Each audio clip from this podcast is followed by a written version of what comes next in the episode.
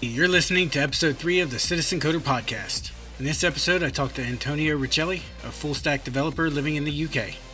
We talk about programming, death metal, getting his first dev job, tinfoil hats, and so much more. Let's dive in.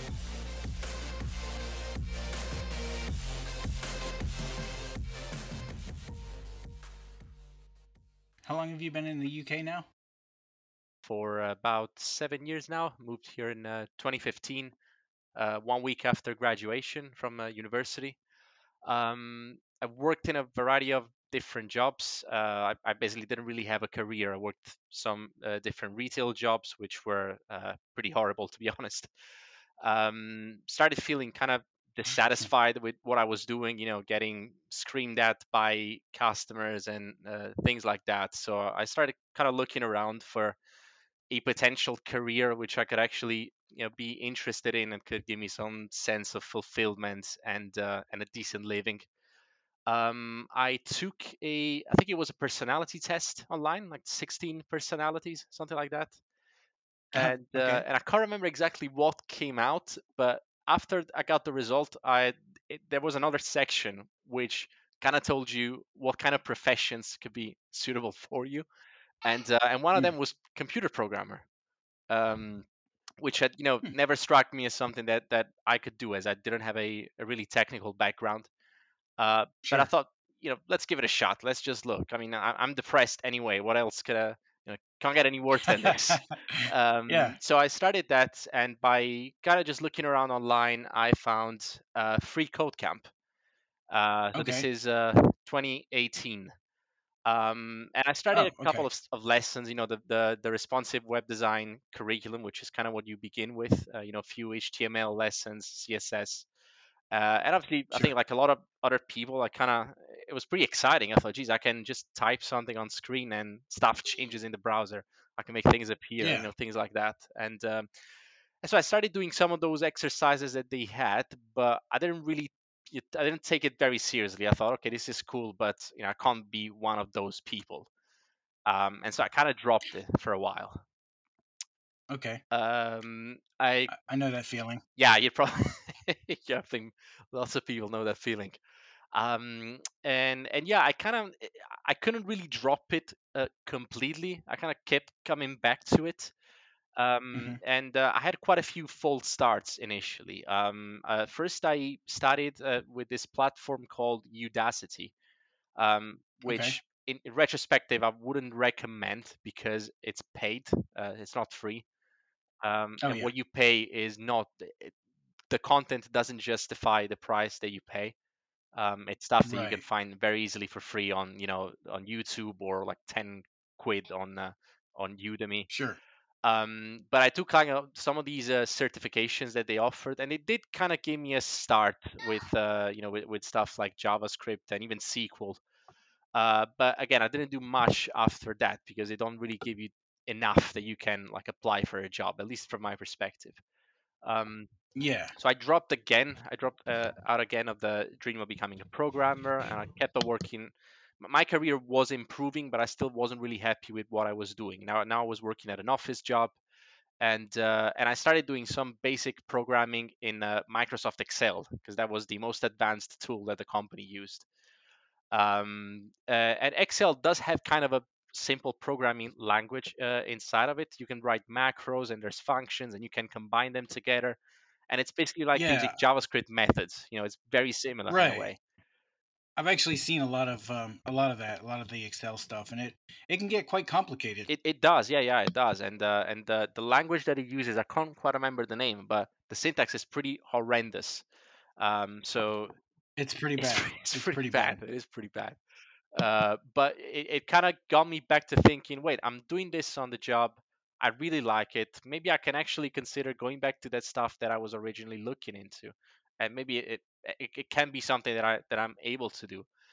Um, and so I, I got back to Free Code Camp this time seriously. Uh, I completed the responsive web design uh, certification, and obviously by the end of that, you have a, a couple of projects, however basic, that you can add to a uh, like starting portfolio.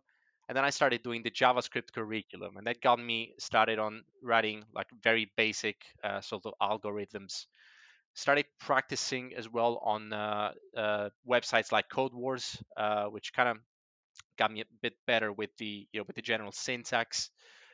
Um, and then I found this bootcamp online. Uh, it's uh, it's UK based. It's called schoolofcode.com. Um, and at that time, I knew that boot camps are normally very expensive. You know, there's people that take out loans to attend them. It's like 10 Sure. grand, you know, 15 grand. I thought, wait a second, I can't really, I can't really afford this, and I don't want to get into debt for life. Yeah, they But- get it. They get really pricey. They get really, sa- they the get same really way here. pricey. Really, really pricey. I think like 10 grand. That's you know on the on the lower scale. Like there's, I've, seen boot camps for like 20 grand, you know, 25, just completely uh, bonkers. Yeah, yeah, yeah. Um, Completely bonkers. Yeah, but then I looking at the website for School of Code, I realized that it was free. Um, uh, yeah, it's completely, you know, they they pay for everything. You don't have to pay a penny. Uh, and to this day, I haven't paid a penny, so there's nothing like hidden in the, you know, terms and conditions or anything like that. Um, and so and so I applied. I thought, you know, nothing is going to come out of this. But then a couple of weeks later, I got an email saying that I was uh, invited to the the first stage of the application process. Um, and in the end, there were I think it were four stage four stages. Uh, like some stuff you had to like record the video of yourself uh, answering some certain questions that they send you. And then the final stage was actually an interview with one of the one of the coaches from the from the school. And this was uh, back in last summer, I think it was September last year. Um, and uh, and long story short, I got accepted. Um, it was a uh, f- uh, four month boot camp, um, basically starting from you know the essentials of HTML and CSS up to you know modern like libraries like React, um, you know database languages like PostgreSQL, uh, you know Docker, uh, studying the Mhm. you know, agile methodology. It basically kind of took you from the ABC to being a junior developer that can actually apply for jobs and you know seek your first employment in the industry. Yeah. So, Uh, um, is is it one of those where they actually try to help you get a job, or is it just strictly the training? they do try to help you get a job. Yeah, they have a full list of partners that they um, that uh, that have open positions that you can apply for. Uh, you do it all, you know, internally via the the, the School of Code platform, and uh, and a lot of people did get jobs via the school, so that was really good. Some of them even like I think it was one or two weeks after finishing the boot camp. So uh, so for some of them it was really quick. Uh, obviously, it doesn't happen the same way for everybody. Sure. Uh, myself personally, I didn't get it through School of Code, but uh, you know, it wasn't anything to anything bad wrong to do with the school. They were actually working really hard, and a lot of people did get a job. Obviously, you you might end up being Yeah. a bit more unlucky than than other people. So I started applying outside of the school, um, Okay. and I I basically approached the job searching process like a, like a full-time job. So I would wake up, you know, early in the morning, I had my schedule. Um, I made a list of all the possible, you know, job um, platforms that I could find, and I would look look for them. I would search them every single day. So I would be one of the first people to apply for any new jobs that were being posted. I was constantly updating my CV. Uh, you know, this on a daily basis for you know well over a month. Um, um, uh, and I started getting some some calls, basically some call for for interviews. Um, uh, I did quite a few. I think I think altogether was I don't know if it was ten or fifteen uh, in total.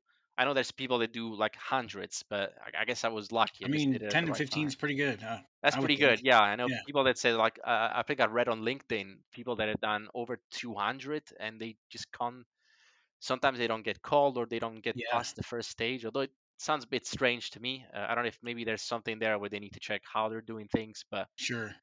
but yeah, for me it was about 10, 15, and uh, one of them, in, in a couple of them, I managed to progress to the to further stages, and uh, and one of them resulted in an offer. Uh, it was it's a startup, and it's the one that I'm currently looking for. Uh, been currently here for uh, two and a half months, almost three months, and Oh, okay. And you know it's going very well. Obviously, there's a there's a lot to learn. It's a startup, so as a junior, it can be a bit traumatizing at first. Uh, you don't have that kind of infrastructure that a big company can offer you. Yeah, Uh, yeah. um, but you know, you I get mean, to wear a lot of different hats. right, and you're. I mean, when it boils down to it, you're there for the money. You know. Yeah, yeah, money and experience, you know. And experience, right? And, and you get both, so Yeah. can't complain. Can't complain at all. Uh, Startup. So, oh, go ahead. No, no, no. Yeah, go ahead. That, that, was, that Oh, I was the story so far. no, I was just gonna ask you. Um, so you you're working for a startup. Um, what uh, can you talk a little bit about what they're making or anything along those lines? Yeah, yeah, I could tell you it's uh, it's in pharmaceuticals uh, as a broader field, which is the field that I had been working on for the last three or four years anyway, obviously in different roles. Sure. Um, so that that was a good thing because I I kind of I could bring with me that sort of domain specific knowledge that always helps. hmm hmm Um, uh, we work in the field of um, uh, brain scanning, so you know like things like multiple sclerosis. Uh, my job specifically is right now at least is to kind of build an internal platform that my other colleagues can use. Uh, you know to Oh, basically okay. automate some of the jobs that they're currently doing, which is extremely manual. Uh, Yeah. they have to call you know different platforms separately and manually via certain scripts that they have to run. Uh, whereas what I'm working on is basically allowing them to perform a set of operations by basically just at the click of a button, uh, you know, which will expedite the the, the, the, the daily tasks um, immensely. Um, Right. uh, uh, yeah, I would say that's pretty much what I'm doing in a nutshell. Although obviously there's a lot more that goes into that. Um, I'm also covering some kind of QA aspect in a way. There's some looking into some QA aspect of uh, of what I'm doing and uh, you know ensuring that we are compliant with certain industry standards and things like that. So I'm also contributing to that. hmm Uh, but yeah, basically it's like building the the whole platform from scratch. You know, front end, you know, back end, making sure that it's integrated with the uh, cloud services services that we that we work on. Um, it's it's a lot of work, you know, but it's really I've learned a lot of things in just three months. Like I couldn't really recognize myself from three months ago, so it, it's definitely worth the worth the challenge. Yeah. On the job training, um, definitely pushes you a lot further.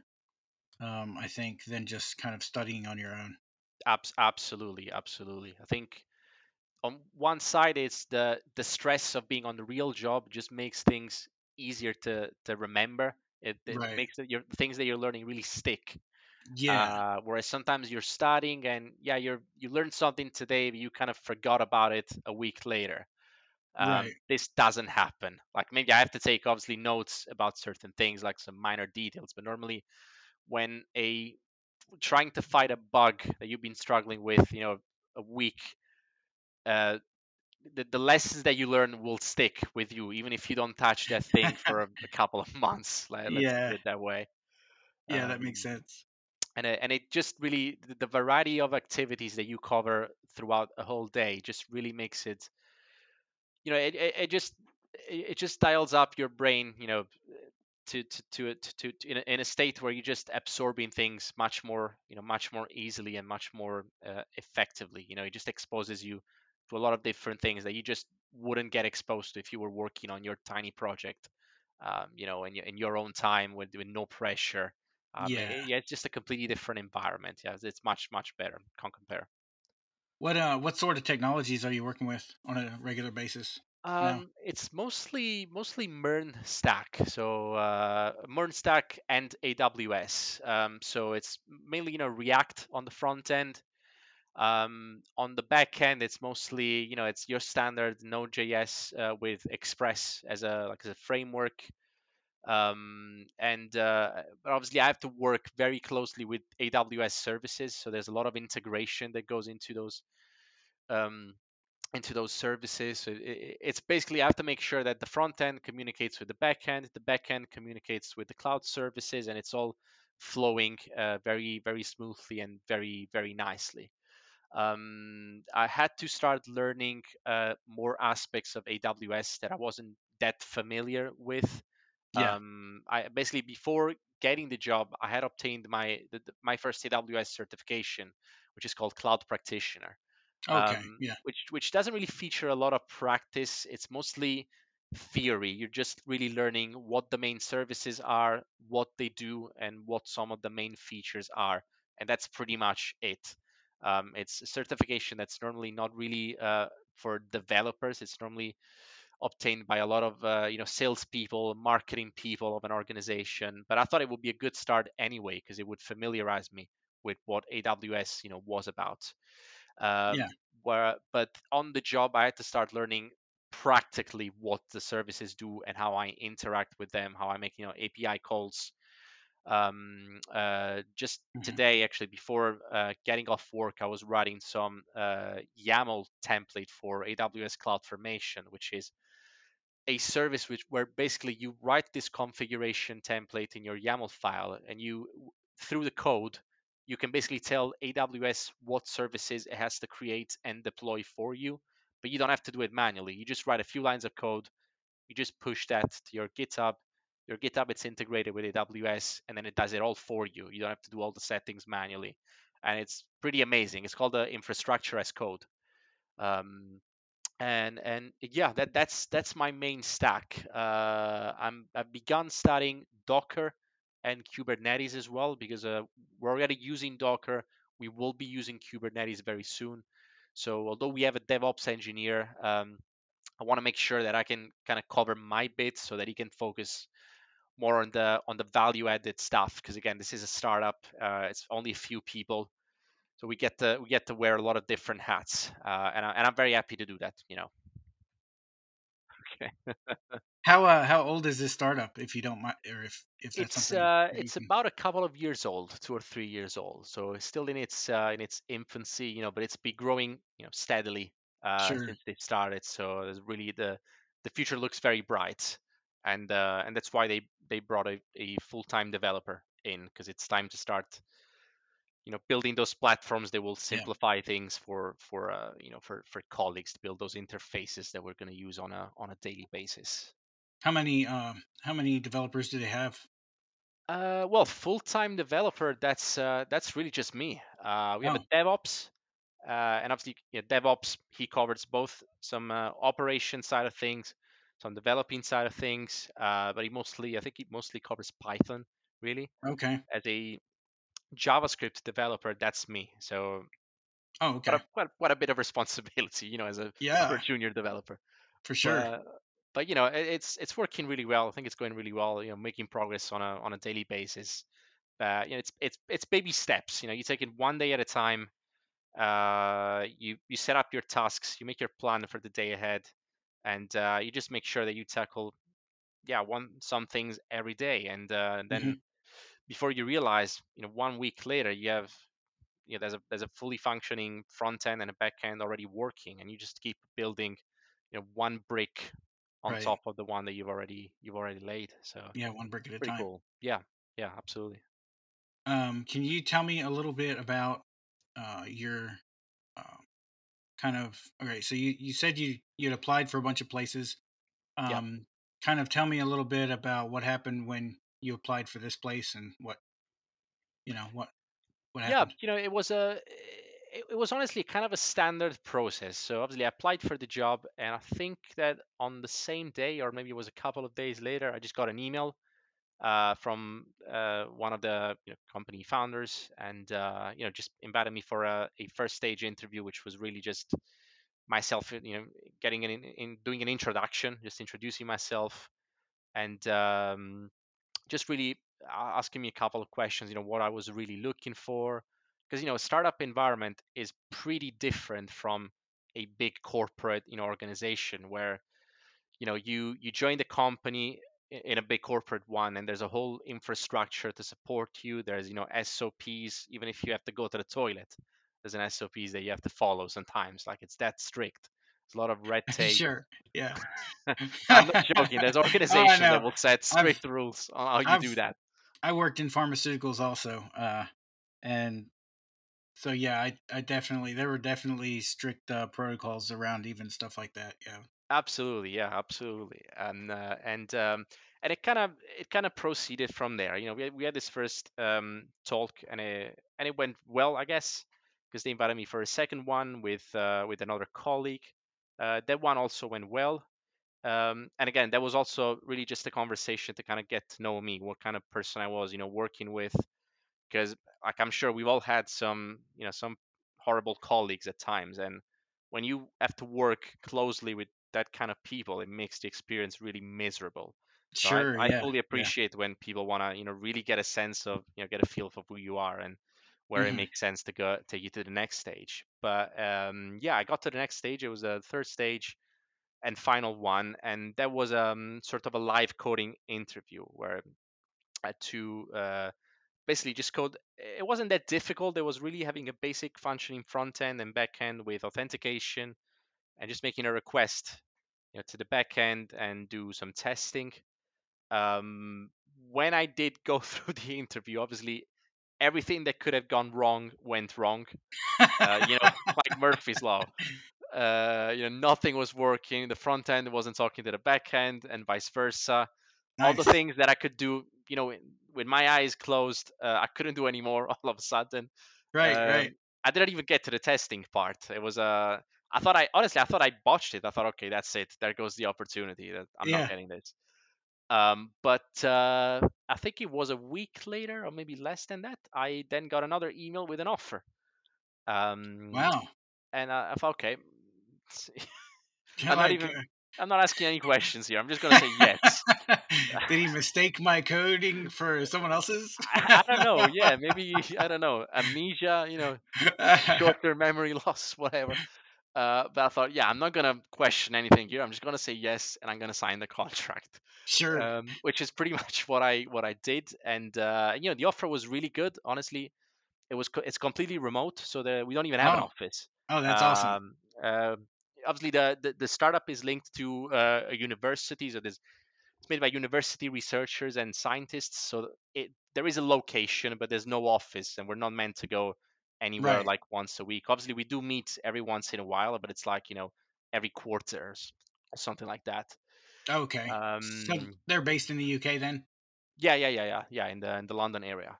Oh, Um, okay. so yeah, it's not far from where I live. I just really hop on a train like 30 minutes, and I'm and I'm in the city. Do you think they would complain if you uh if you moved out of the country?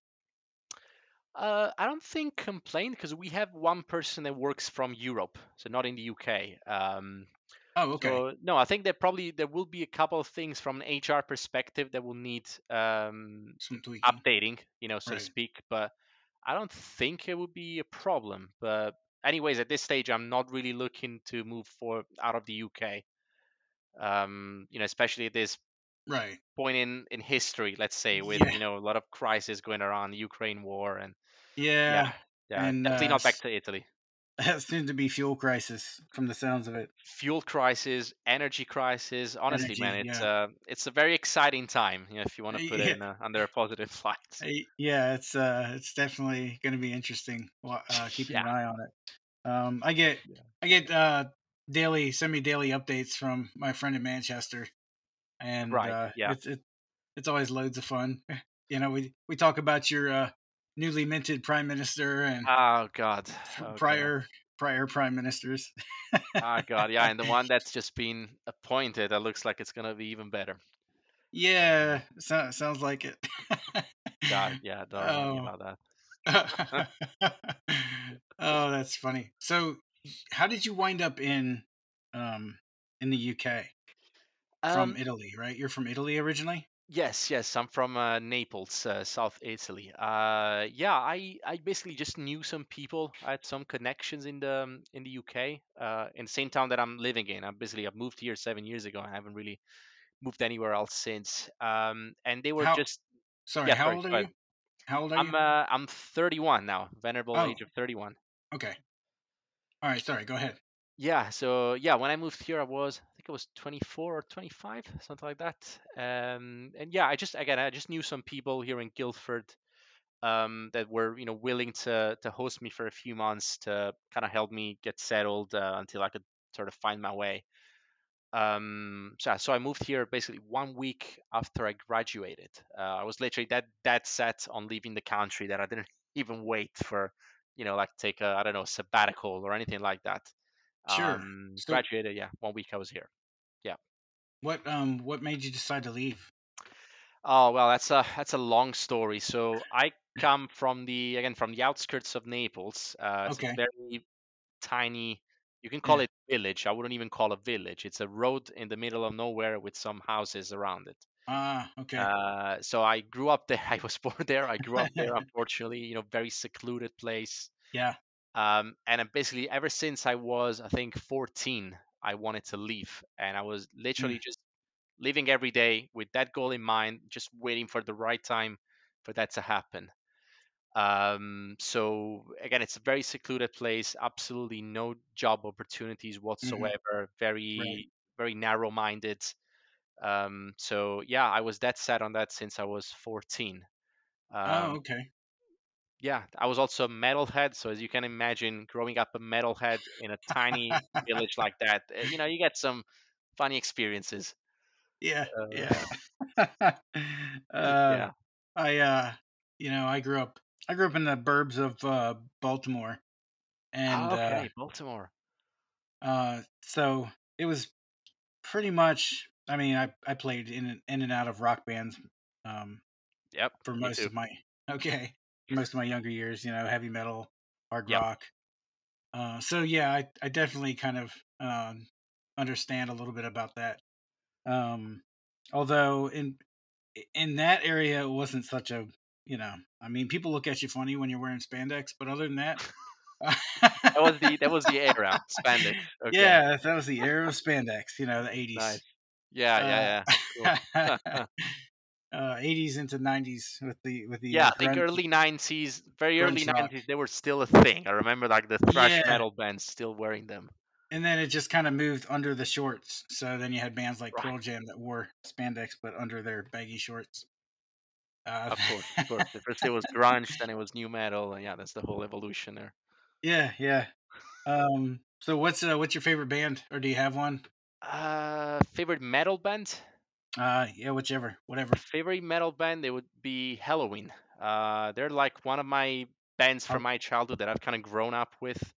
Halloween. Um, I don't know. Halloween, I've- yeah. There, there's two there's two bands. One is Halloween with an A, uh, H A, and then there's Helloween with H E. Oh, Uh, weird. Helloween, which with H E, which is the one I'm referring to. They're a, a power Okay. metal band from Germany. Oh, nice. Uh, they've been around, you know, since the 80s. Their first EP is from 1985. They're still active now. Um, yeah, it's that, that those they're my favorite band. I kind of got obsessed with them since I was a kid. Uh huh. Um, still obsessed with them, obsessed with them nowadays. But uh, nice. yeah, I mean, then I kind of I started with power, you know, classic metal. You know, your your Judas Priest, Maiden, you know, Metallica, the thrash metal, and then I kind of moved into the more extreme side of things. I started with okay, there's death metal and there's black metal, you know, grindcore, all Mhm, that sort of mhm. stuff. So yeah, I still love all of that. I mean, I'm still listening to it daily. Yeah.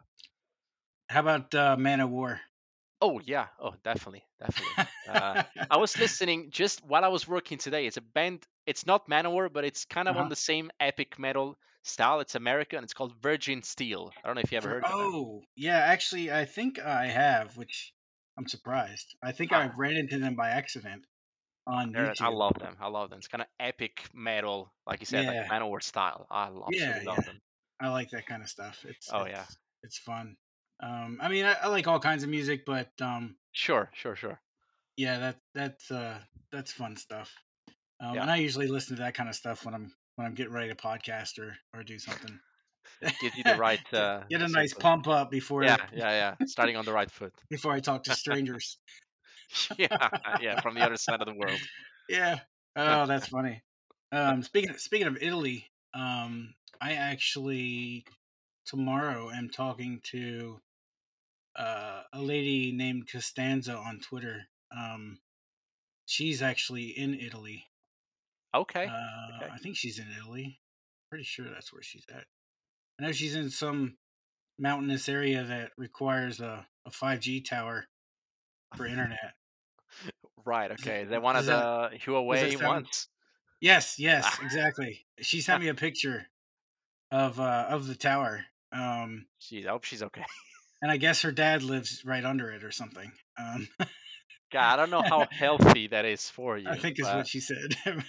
Hopefully she's okay. She'll yeah, those towers are short. I thought they would be taller. Okay. Fair Like- enough. I don't think I've actually seen one. Yeah, I thought. Um, I mean, just because you know we have we have cell towers here. Yeah, yeah, sure. You know, I've um I've seen them and been you know under them, but I didn't think that uh, that they were as short as they are. Maybe that's those are just the Huawei ones, but I don't know. In the picture, the tower doesn't look much taller than maybe I don't know. That might be three or four stories. Doesn't But look again- as menacing, probably as it is. Yeah. No, no, it doesn't. so is 5G like I mean I, I've heard rumors and stuff, but is there any kind Sure. of like is there any kind of uh actual science behind it being Well, not uh, so you know, it, it's kind of I don't want. I don't want to go into sound like Alex Jones on a podcast. oh come on, you know you do. we all do. We all do. Come on. We all have a little Alex in us. God, I was just following what's happening with him and Sandy Hook stuff. But oh yeah. get into Yeah, that. yeah, yeah. not get into that. It's funny Um. Well, eh, there is. I mean, there's nothing official that would prove that you know there's some correlation to it, but it's like the last two or three years, I'm not even sure what I'm supposed to believe anymore because you always need to check. Okay, there's a study that says there's no correlation, but who funded the study? You Right. know, what's behind it? You know, there's a lot of. It's not really just science in the romantic way as we used to think of it. There's Mhm, science yeah. with finance and a lot of other things tied to it.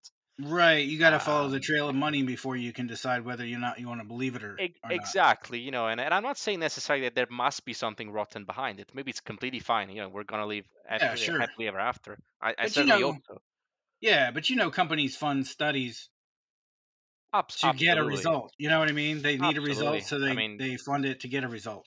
oh yeah i mean there's been countless scandals that are you know documented this is real stuff it's not uh you know basement basement dweller conspiracy it's you know it's Yeah. there it's in it's in the archives it's uh, you know it's been on the newspaper so that kind of stuff sadly does happen so it is something you have to take into consideration definitely Yeah, definitely.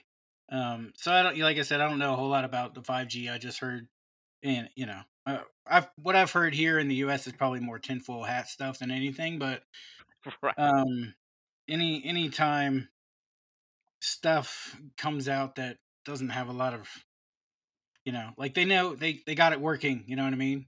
yeah And then they just throw it out as a product, but it's not tested. Exactly. yeah. Not not You to don't know the if there's side effects. You know what's gonna Yeah. happen in ten years from now when you use it con- constantly. Exactly. Yeah. And you know, we're bombarded by radiation and stuff all day long um, by the sun.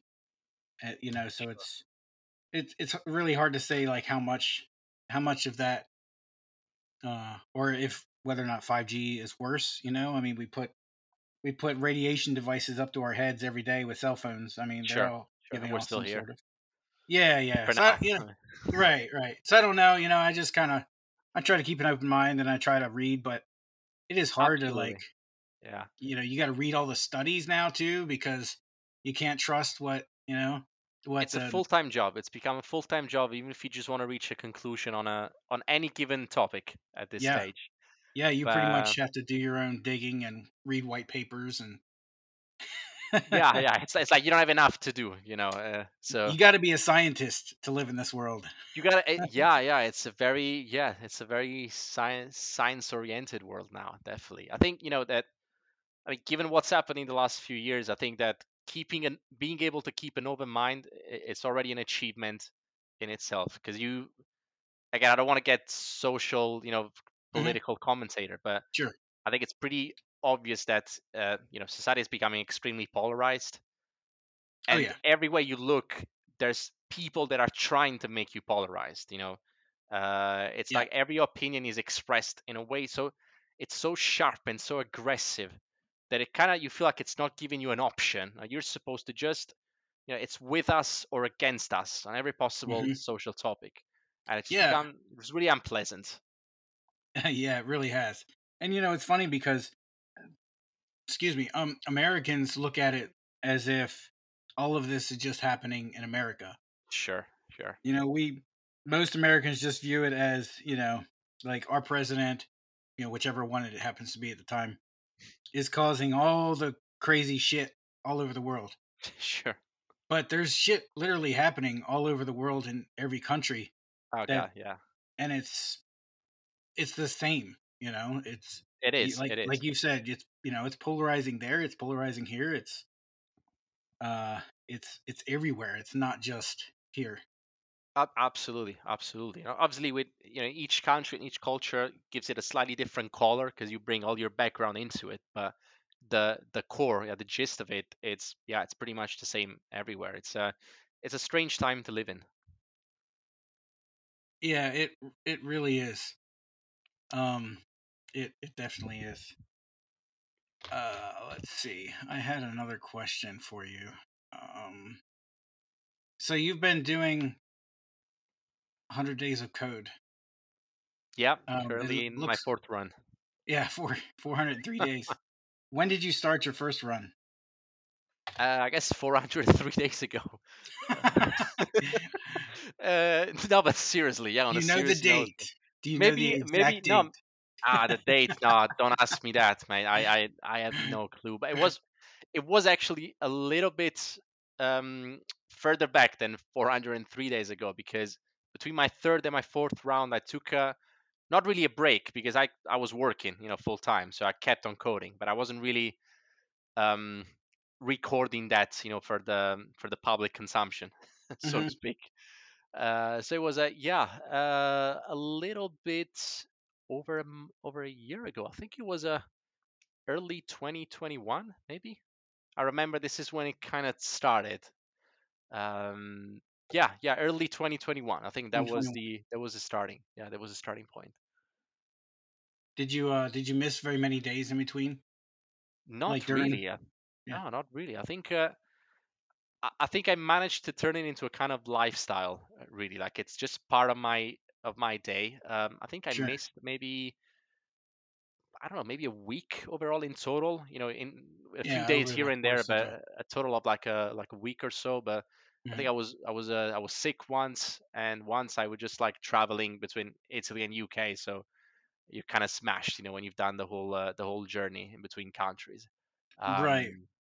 Uh, yeah, that was pretty much it. Just think about a week. Yeah, it's been pretty consistent. Yeah, I've I've done a couple of rounds of of it, and then I've also done a couple of half rounds. right. I think I know what you mean. Yeah. uh, you know, I get busy, and then I I keep coding, and then I forget to post, and then yeah, sure. Life happens. Know, life yeah, happens. I quit posting. Um, I'm actually probably going to start another round here soon. Um, I just started.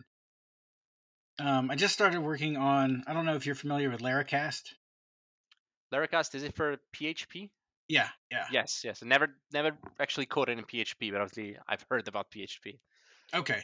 Yeah, yeah. I actually just started uh, going through those videos, and then I ordered a really good looking PHP book on Amazon. Um, let me let me pull it up here real quick. Um, yeah, sure. Um, let's see here. You know, this is always fun. Um, if I can find it. Oh, here it is. It's supposed to be here today. but it isn't. I'm, I'm excited. Yeah, uh, it should be here be, before 2:15 p.m. Okay, so, so not much left. It says out for delivery.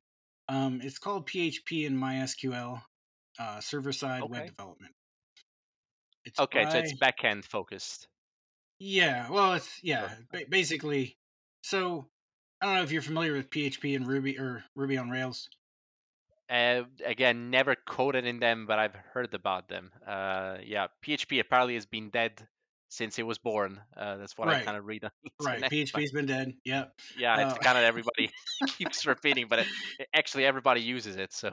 Yeah, well, the funny thing is, is, um, you know, the first interview I I did on this podcast was with uh, Eric Van Johnson. He's a, I'd call him a big name in the PHP world, um, but you know, I I don't, you know, I only I only know what I can go off of. You know, as sure, he, sure. He's got a fairly large podcast. They've done 400, no, 301 episodes, I think.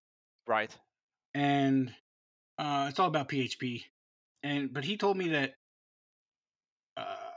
somewhere, I think it was between maybe four and five, um, PHP did sort of. It didn't die, but it just wasn't really being developed well. Okay. Um, and when Facebook, uh, Facebook was actually using it a bunch, and they wound up I don't know if they forked it and started building their own PHP.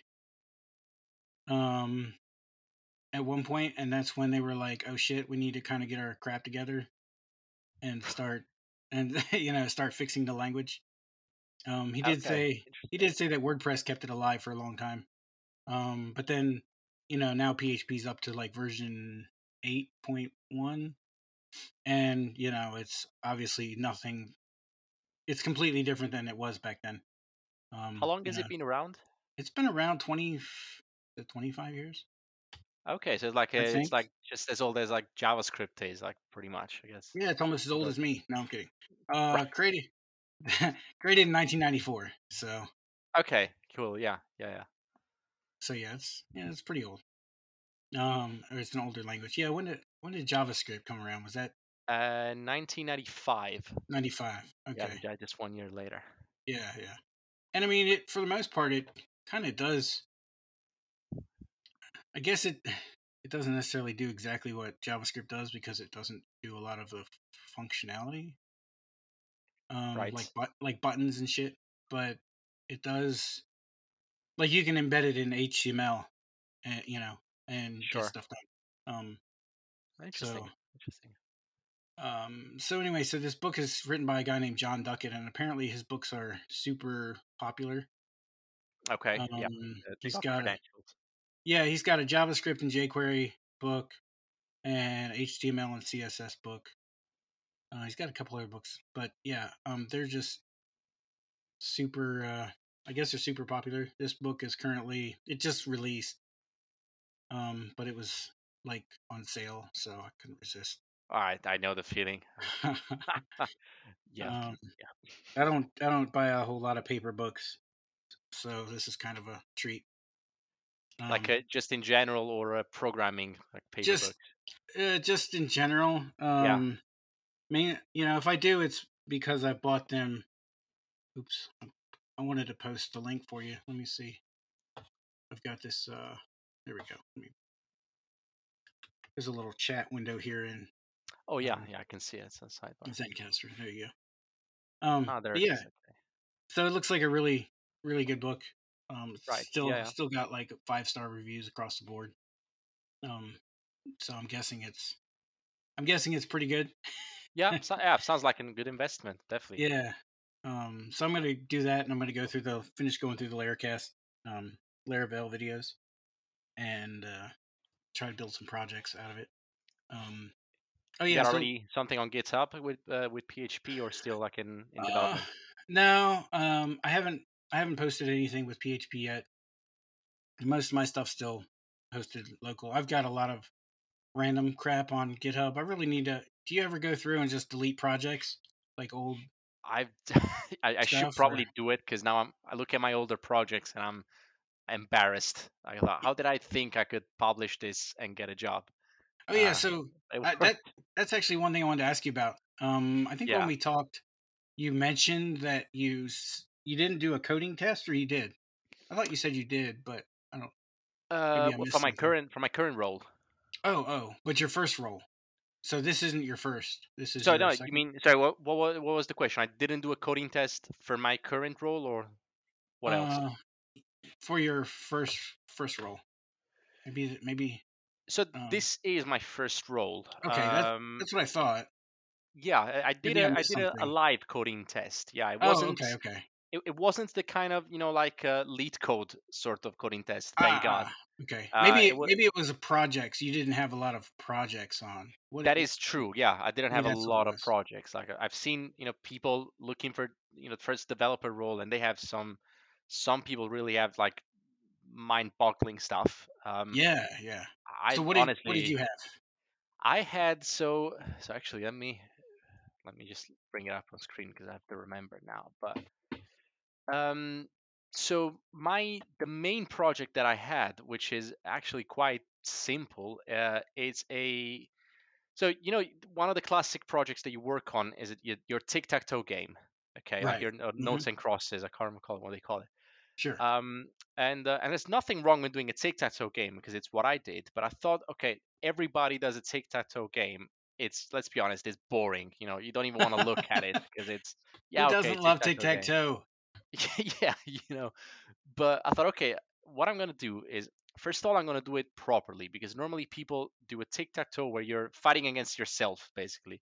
You just keep on clicking the squares, and with each click, it changes, you know, from noughts to crosses, basically. But you can't actually play against the computer. Uh, at least the ones that I that I have seen. Um, Mhm. and there again, they're just your tic tac toe. They're your noughts and crosses. Like it, there's nothing different from anybody else. So I thought I'm gonna make one that is where you fight against the computer, and uh, I'm gonna give it some kind of theme. It has to be something that nobody's done before. So I thought, so tic tac toe. There's two elements fighting. Okay, so you're fighting your noughts and crosses, and they're fighting each other basically. What theme can I give it that that's gonna make it fun or quirky? And then I, it kind of popped into my head that my favorite fighting movie is uh, Rocky Four. Uh, Yeah, you know, the one where he fights the the, the Soviets, no, Ivan Right, Drago. yeah. That's the best one. It's the best one. Yeah, I love that one. I keep watching The that first one. And the fourth, the two best ones right there. First, I agree, completely agree. First and the fourth are the best ones. And I thought, you know, what if I just make it about, you know, Rocky Four? And uh, and I basically named it. Uh, it's named Fight for Apollo because obviously, you know, he's fighting to avenge Apollo Creed because he's Yeah, yeah. because he uh, gets killed by the the Soviet guy. And, uh, and basically, um, I might send you the link, but yeah, it's basically you're fighting on this fun. board that has Apollo Creed as a background picture, like as a painting Oh. of him. Yeah. And instead of noughts and crosses, you get uh, Stallone's and uh, and Dolph Lundgren's faces. You know, their mouths open, and and um, when the match is over, depending on the on the result, so whether you you won, you lost, or it's a draw, yeah. you get a different model coming up on screen. So if you Mhm. lost, there's a scene from the movie where Ivan Drago is like punching Rocky in the face, you know, and he's like flying, you know, a couple feet behind. Right. Um, if you win, there's the opposite. There's a scene where he's punching Ivan Drago, and if it's a draw, I put a scene from when they were shooting the movie, and they're both like on the side of the ring, just talking to the crew. uh, you and, gotta uh, send me this. I gotta see this. I'll send it to you. I'll send you a link. Actually, I'll put it in the chat. That sounds and like fun. um, and people liked it. You know, and it's nothing special, but uh, it, it's got personality. Um, Mhm. and that's definitely one of the advice that probably I would give to people that are, uh, you know, that are on the same journey right now and they're looking for jobs. Uh, if you can do something that's mind-boggling, all the better. You know, it's only going to help you. Sure. But if not, because obviously you're a junior and you can't exactly code the next Twitter or Spotify or you name it, it's perfectly fine to do a standard project, but make sure that you give it a personal touch. Mhm. You know, kind of, I would say it goes without saying. You know, it shouldn't need to be said, but just try to make it yours and give it something unique. And you know, we're all creative people at the end. You know, you just have to squeeze your brain a little bit, and I'm sure you can come up with something Something to um, make it different, yeah. make it more unique. Yeah, and it You- doesn't have to be perfect because mine isn't perfect, far from it. But I think there was a, an interview that I did with a company called, I think it's called Vonage or Vonage, where the recruiter told me specifically that he showed the project to one of the programmers and it got a big thumbs up. And, nice. you know, that's that's nice to hear. And actually, they were Yeah. they were so one of the company that wanted me to to get to the next stage, and they really wanted me in. But by but I I'd already accepted the other offer, so Mm. yeah, you know, it, it got noticed. It got really noticed, and it got me a lot of attention. That one project. Not So- to uh, knock your current company, but do you think that Vonage would have maybe paid more or been? Uh, I can tell you without disclosing any numbers, they wouldn't have paid more. Um, the, Okay. I'm currently like paid very well, and I'm actually quite happy. Good. Um, they probably they're a bigger company, so probably they would have been, I guess, Might a bit of more of a benefits, maybe. structured, yeah. Sure, more structured. But but to be honest, having worked in big corporate companies previously, I'm really happy to be in a startup right now. I'm really enjoying it. Mhm. It's you know much more informal. Um, Yeah. You just get to have a direct input on a lot of things. Mhm. Uh, like you really feel like you have this kind of a you know a stake in the company. Right. You feel like you're actually making um, an impact. I won't, I won't say making a difference because that sounds very like I'm changing the world, but Sure. um, but you know you're you're working for a company where you're actually building something that's going to get used and Absolutely. um, Absolutely. and you're not like buried in meetings or buried in stand-ups or No, no, no, no, no, no. Obviously, you do have meetings and you do have some stand-ups. You know, obviously, you do need to like exchange informations or Mhm. uh, sometimes you know get together to understand where you're gonna go from you know from point A to point B. But sure. uh, yeah, yeah, you're not submerged in meetings that could be emails. You know, that kind of corporate Yeah. situation. Uh, no, I'm really loving it. Really loving it. And you're also kind of directing the show, I guess, when it comes to what you're building because you're the builder. Yeah, yeah, you you have a you definitely have a have a strong input into what you do. You know, it's not about people dictating to you. Uh, you know, obviously there's some requirements because the the Mhm. product eventually needs to be used by you know by colleagues and other people, so they need specific Yeah. things. Get But yeah, nobody's pointing the finger at you saying, yeah, you're gonna do as I say. There's all, what do you think? You know, yeah. uh, maybe have a look into this and let me know what you find. Um, uh, yeah, i honestly, I, I couldn't have got a better opportunity. I'm very, very, very happy so far, and uh, yeah, I hope I'm gonna be with them for a long time. I almost feel like a startup would be the ultimate new developer job almost. I mean, there's I think there's some there's probably some aspects of working for a larger, more established company that are beneficial, like getting especially when it comes to maybe training. And I have heard Sure. some hor- horror stories about working for some startups, Right, but right. at least maybe in my case, I think I, you know, for me, I would feel like a startup would make more sense than working for a larger established company Sure. because I, you know, I'm pretty self-directed as far as learning and Exactly. um, exactly. that kind of thing. Uh, the only thing I lack really is a project, but I've been told by uh, by my last guest, Drew, that I need to get off my ass and build something. So Very straightforward. Very straight- Doesn't I, punches. you know, us Americans. Oh, definitely. Yeah, I know. I love Americans. That's right. uh, that's funny. Uh, so Do you go you ahead. have you uh, have you had a developer job before, or you like you're going for your first one now? Um, I I'm kind of going for my first one. So I did a stint, um, a six month stint as a, a WordPress developer, which Okay. Yeah. involved some custom CSS, HTML, and a little Sure. JavaScript, but not much in the way of coding. I was build, building a um a online store for clothing uh, clothing online store for a resort. That was actually Okay. a local job, and I live in the middle of nowhere, so Right. finding any kind of development job here is not going to be the easiest thing in the world. Um, Right. so Right. more than likely, if I or when I land something else, it'll be remote.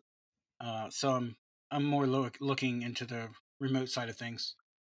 But yeah, I guess outside of that, yeah, I haven't actually landed a developer job. Okay. That's been my first, you know, foray into it. And uh, so I did that, and then I was updating their website.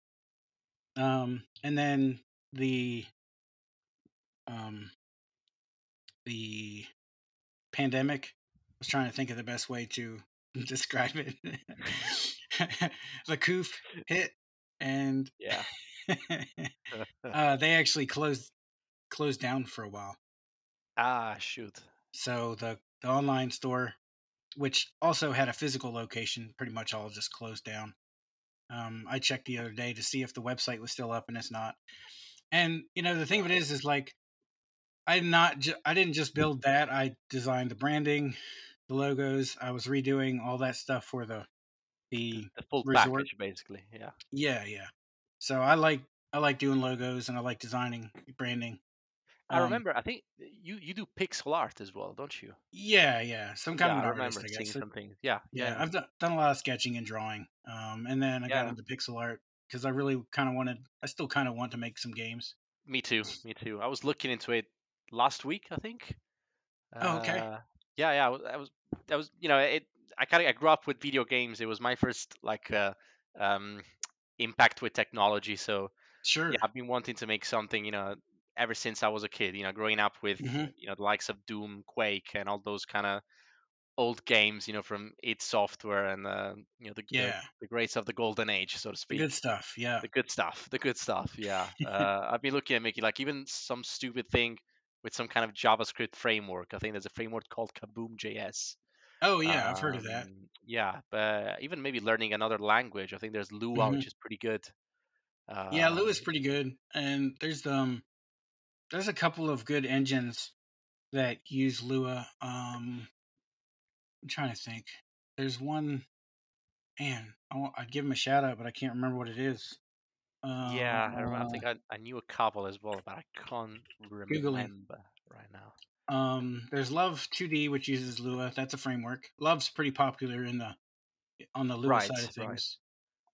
Um, there is another one. That's I wonder why it's not listed that because it uses Lua and it's really it's a really good engine. Are you familiar with the game developer King Software? I think it's King. King Software. I don't They made think Candy. Crush. Candy Crush. You mean? Yeah, you familiar with that? Candy Crush Yeah, yeah, yeah. yeah. Saga, whatever. Yes. Uh, yeah. So they built that, and they've built a lot of um, uh, a lot of games. But they have a game. Oh, I just remembered. It's called Defold. Default. Yeah, Defold. Um, and that's a really, really solid game engine. Um, it uses Lua for scripting. It's a 2D game engine. I don't think it's 3D. I think it's straight up 2D. So kind of you can make something like a like a nice platform, like a side scroll scroller. Yeah, or any yeah. you can make any kind of like side scroller or um anything that's kind of 2D. Uh yeah, top yeah. down or or um Yeah. uh what's that other kind of uh I can't remember what it's called. Anyway. Yeah, it's a it's a really nice engine. So if if you're looking for Lua, that might be a good way to go. And it's it's it's not a framework, so it's a full on engine, so you can drag your assets in and design your levels. Sure. That sounds Uh, really interesting. It's gonna be a lot of work, definitely. Um, Yeah, yeah. Um, and there's there's also some like if you don't want to do the actual code, which seems kind of pointless to a programmer to not use the code. Yeah, but that's the, that's like the whole point of it. yeah, yeah. There's uh here I'll put this in here for you. Um,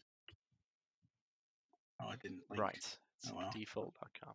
Yeah, you, you can check that out. Yeah. Um, yep. There's a, a JavaScript one called Phaser. Are you familiar with that? Oh yeah, Phaser. Yes, yes. yes, Phaser's the Phaser. the big JavaScript uh, game framework. I Lots actually of bought a a Udemy course for it, which is probably gonna be just lying there for who knows yeah, how long. because that's what happens to Udemy courses. That's, yeah, that's why you buy a Udemy course. That's the whole point. So you know, they just they just chill. They you know, eventually you'll get to them. yeah, Um, then- yeah, and then yeah. h- in a how many uh how many Udemy courses have you actually finished? Uh, God, you you're going for the tough questions now. Yeah, you know it. We're down wanna the like that? wire. All right. uh, I think uh, out of the over a hundred that I have in my archive, Holy. maybe a couple. But you know, it's not like I haven't done any of the other ones. But it's like Yeah. The good thing about Udemy is that it got chapters, so you can say, okay, Mhm. I'm really interested in this right now. It, it applies to what I'm doing. Right. Whereas this doesn't doesn't really. So there's no point for me in learning it and then forgetting it a week later. Yeah, it's Um, not necessarily about just completion. You know, if you learned what you. Yeah. needed. I actually yeah. my my first um Udemy course was a complete developer course by Rob Percival. Okay. I think I heard the name. Yeah. Yeah, he's in the UK. Um Yeah. he's got a uh, thing now where he's trying to build a platform for certification for uh programmers. Right. Right. Um, and so I think that's mainly what he's been working on. But um, back in 2016 or 17, whenever I started learning to code, um, that was one of like the few big, you know, learn learn web development courses um, Yeah. on Udemy. So I started there. Right. Um, I've actually got, I think I have three accounts right now. Um, What three Udemy accounts? yeah, because one of the things I learned, and one of the things me and Drew talked about on my last episode was uh, how Udemy has all these sales, Sure. and yeah. and sometimes they're not running a sale on your existing account. You know, you can't even get a you can't even get Ah. a code a coupon code for it. So if but if you make a fresh account with a fresh email, they automatically give you a discount. So usually Okay, like That's a good tip. yeah, twelve ninety nine or thirteen ninety nine or something like that. Um, Uh, and so, like he said, he had six accounts, and I was like, oh, he's figured it out. over the top. But he's got it figured out. Yeah. um, I you know. I've got I've got three, and I think only maybe only two of them have courses on them. My main one's got like thirty some, and that's, my that's pretty pretty acceptable. Yeah, I guess. You know, I, I'd be interested in hearing um, more of my guests tell me their Udemy number. In fact, I think I'm going to make that a, a standard question to ask. What's your Udemy number? That's. Um, yeah, it's your Udemy number that defines you really at the end of the day. this is how we're going to rate you. Pretty much. I should put it in my Twitter bio probably. yeah, yeah. That's funny. Hashtag Udemy number. Yeah. oh, man. That's funny. Um, so, what kind of games do you like? Uh, so these days, uh, it's mainly FPSs. Uh, and Okay. mainly retro FPSs. So Oh, okay. I don't know if you heard uh, games like Dusk. Um, Dusk. Dusk, Hmm. beautiful retro. I mean, I- it's retro shooter, but really only because of the, you know, the graphical engine. It's like an updated uh, Quake engine. Oh, oh, I see it. Uh, but Okay. it's beautiful. It's got, you know, it's got its own aesthetic, his own atmosphere. It was written by this guy called David Mm-hmm. Simanki or Zimanki. I'm not sure how to pronounce his name. Um, and then I just finished Hmm. another one, beautiful, called. So I don't know how to pronounce it because it's a Czech word. Uh, Yeah. But it's Hrot, as in H R O T H. And it's this uh. FPS set in the 80s in a Czechoslovakia, I think, um, uh, under Soviet regime. Okay. H R O T H. H R O T. That's it. Oh, Uh, okay. it's on Steam.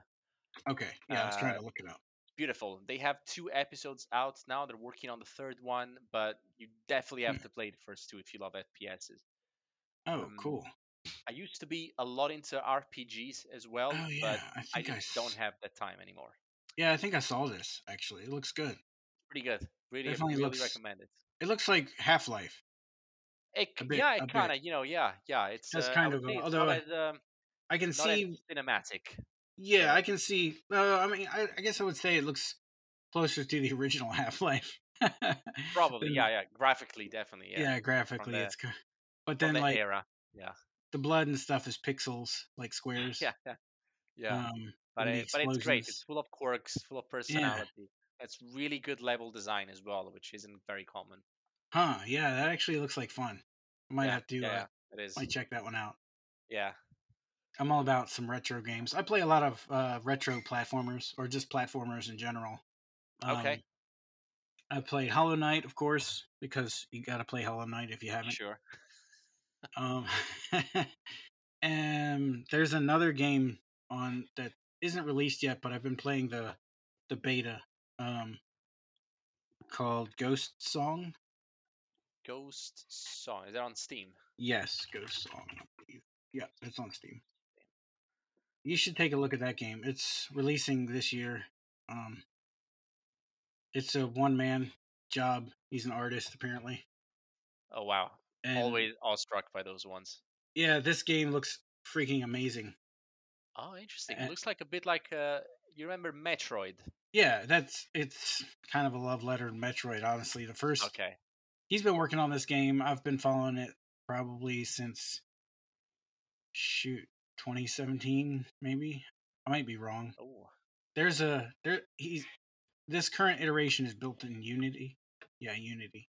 Yeah, yeah. Okay. yeah, But uh, prior to that, it was built on Stencyl. Stencyl. Stencyl. Uh, I think it was Stencyl. yeah, Stencyl Game Engine. Let me pull it up. It looks really, really, really good. There's kind of a cartoonish bit element to it, but done in the right way. Yeah, yeah, yeah, exactly. Here, I'll post the uh, engine if you want to have a look. It's uh, I think it's JavaScript based, but it's a it. I'll call it a I'll call it a no code, but it's it's more like uh, they're logic blocks, kind of like Scratch. Ah, yeah, yeah. Scratch. Yeah, so he was building it in that, and Wow. the the art style obviously was a good bit different. Sure. Um, sure. And when he first swapped to Unity, like, I mean, it was kind of a big blow to the engine, just because I mean it's such a, you know, it was kind of a big deal. Um, sure. but I, oh, yeah. I think his art style is a lot nicer now. It took a little bit to adjust because everybody was like, "Oh, we loved your old art style," but he's he's able to do so much more with Unity. You know, being able to deform, deform um, sprites and things like that without um, Sure. having to redraw things. You know, Sure. like- yeah. It's pretty mature engine. yeah, like you can draw or like you can you can make a figure look like it's breathing without having to redraw it. You know, you don't have to uh, redraw frames from, and make Yeah. the frames look that way. And you can, you know, you can obviously break art down and attach it to bones and things like that, so you can animate easier. Just I saves think you a lot of time. Yeah, it saved him a lot of time um, because he was drawing all that stuff by hand. Um, so that game looks that game looks phenomenal. Um, Looks that's definitely good. Yeah. yeah, that's that's pretty high on my list. Um, there's a couple of there's a couple of games by oh where are these guys at? They're, are they? They're not. I don't know if they're in the Czech Republic. Um, I'm trying to think of the name of the game now. I've got it on my Steam. I just don't have it on. I don't have my Steam open. Um, but they're they're more like I call them like Zelda esque games. I guess. Okay. Yeah. like old yeah. school, like the old school Zelda, Yeah. like not quite top down. Um. Oh, now I'm trying Sort to find of. RPG ish. Yeah, yeah, Yeah, yeah, yeah. very much, very much RPG ish. Um, or kind of like, I guess they're they're sort of like Metroidvanias, but not really. You know, you're not totally locked out. Like the whole thing about Metroid is that you would get locked from Yeah. Yeah. And uh, yeah. moving to an area. You know, you have to get an ability and to move. Yeah. And then go back basically, and then you can access it. Yeah. Yeah, exactly, exactly. Man, why can't I remember that name of that game? I love RPGs and I used to play them all the time. But the only issue I have now is that they take a lot of time normally. Yeah, yeah. It's the kind I remember playing some JRPGs, you know, of the Japanese ones, hmm and uh, it normally would take you stuff like you know 60 hours, 70 hours. Like, there's no way I can devote that kind of time to them now. Yeah, that that's kind of why I I guess I play them in spurts. Um, yeah, in fact, sure. Most games now I kind of play in spurts. I don't really, um, I don't really play straight through. I generally don't sit and play through a game. You know, dump hundreds of hours into a game. You know, I just Yeah, yeah, no, definitely. like I'll get started on a game and I'll play. You know, if it's uh, probably the last game that I played a ton of was Breath of the Wild. sure, sure, sure. Um, but I was working in Texas in the oil field, and I literally had nothing else to do because I was in the middle of yeah, I was in the middle of nowhere. so I I dumped a bunch of hours into that, and then when I got home, my son deleted my save. Uh, That's what children are for. yes, exactly. uh, and so I haven't like I've been playing it a little bit here and there, um, but I haven't really like I'm not really trying to beat it at this point. I'm just playing, you know, kill a little time, just um, in between bouts of programming mainly. Yeah, not nothing too demanding. Nothing too Yeah. demanding. I actually I feel guilty when I'm not programming. I know. I know the feeling. I'm like, but, oh, I but you need your be working." downtime. You know, you do need Yeah. some downtime. Uh, step away from the laptop or the screen and just like yeah, just do other stuff. You know, being going to the gym or even just going for a walk. Mm-hmm, mm-hmm. Uh, Yeah, yeah. it's it's really easy to burn out, especially um, when you're you're trying to push yourself and you know you're focused on like getting a job. And I think burnout's probably one of the biggest killers of uh, dreams of getting a programming job for a lot of people. Very much so, very much so. Particularly when you get stuck in that rut where you just keep applying and applying and the opportunity never comes. Like I fully understand people that, you know, they kind of get over the edge and they just get frustrated and they say, yeah, fuck it. Yeah, yeah. Oh, I just found one of those games I was trying to tell you about. Let me copy it.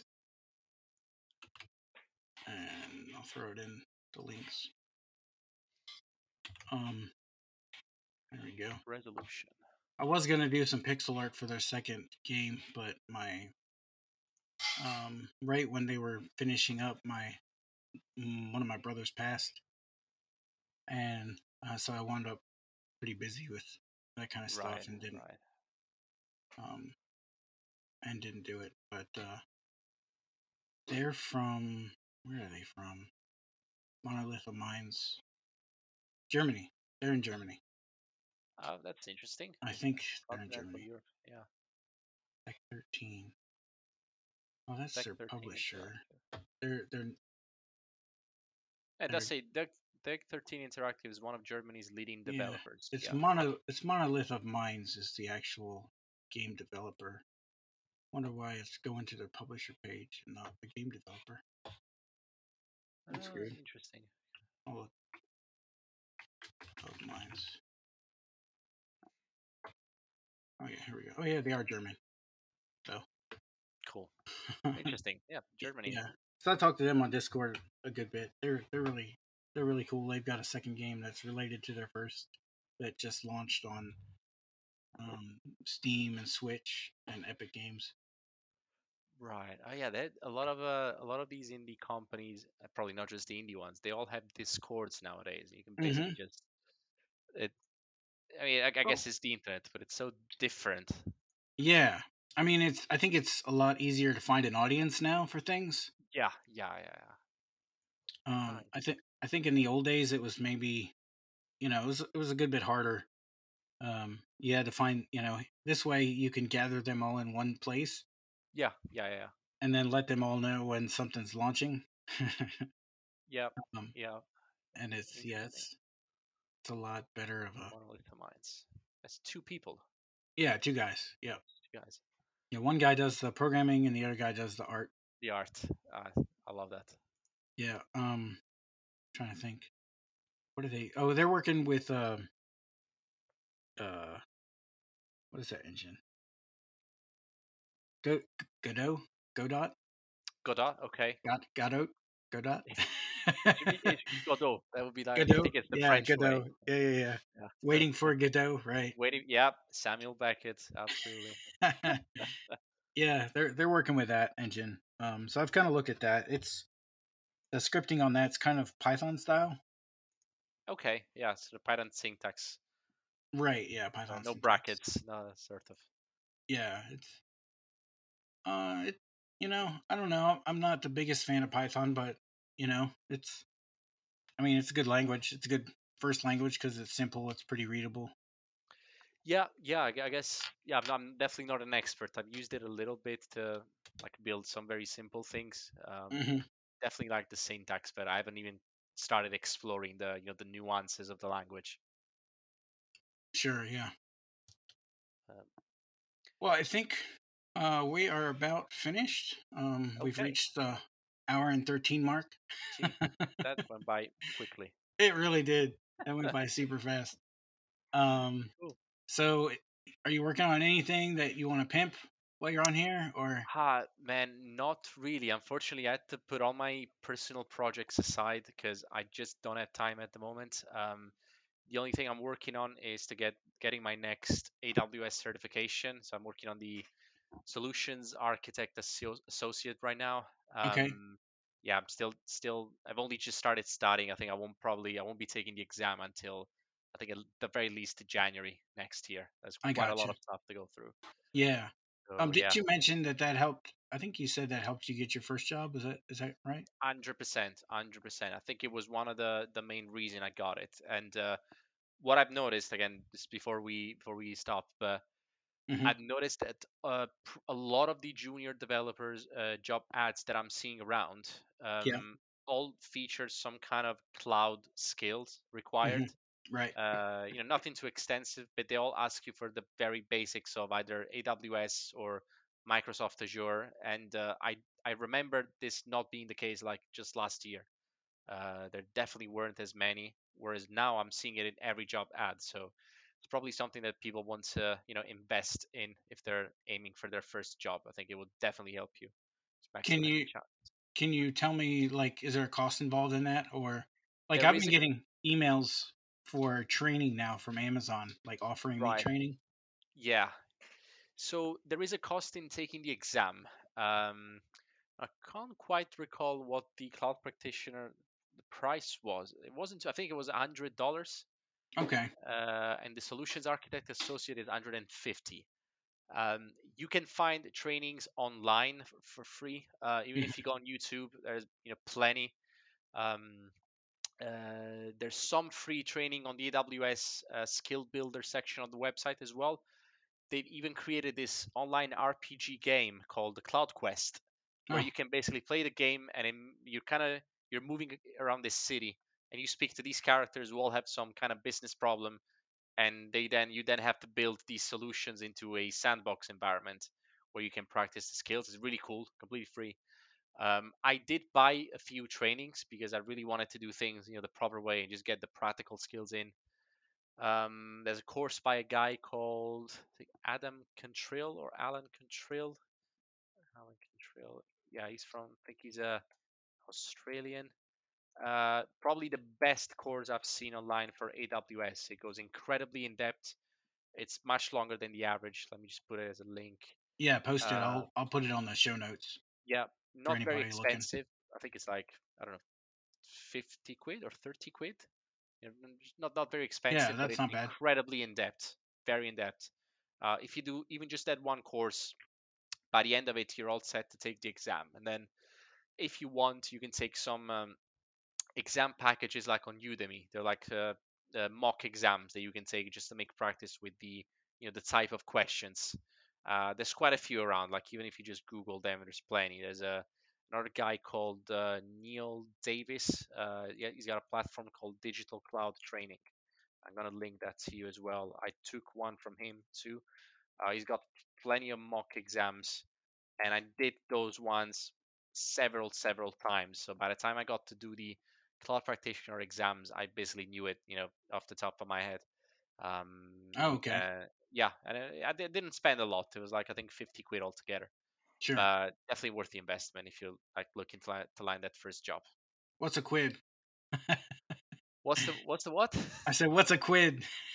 A quid. Oh God, I'm I'm getting I'm I'm getting I'm just Britishized. I'm, I'm teasing. It's totally fine. Yeah, a quid is pounds. Is pounds. Pounds. So Okay. All right. yeah, I can it- figure it- that one out. quid. Yeah. I think your I think your pounds are still worth more than a dollar at this point, but not. Yeah, I don't know for how long, but uh, yeah, I'll enjoy it while it lasts. Yeah, really, man. All right, buddy. Well, I'm All right. gonna go ahead and stop here. Um. Yep. Okay. All right, man. Hey, thanks for thanks for talking to me today. I appreciate it. Uh, thanks for having was a having lot me. of My fun. pleasure. My pleasure. we'll see you. All right. Take care, mate. You too. Bye.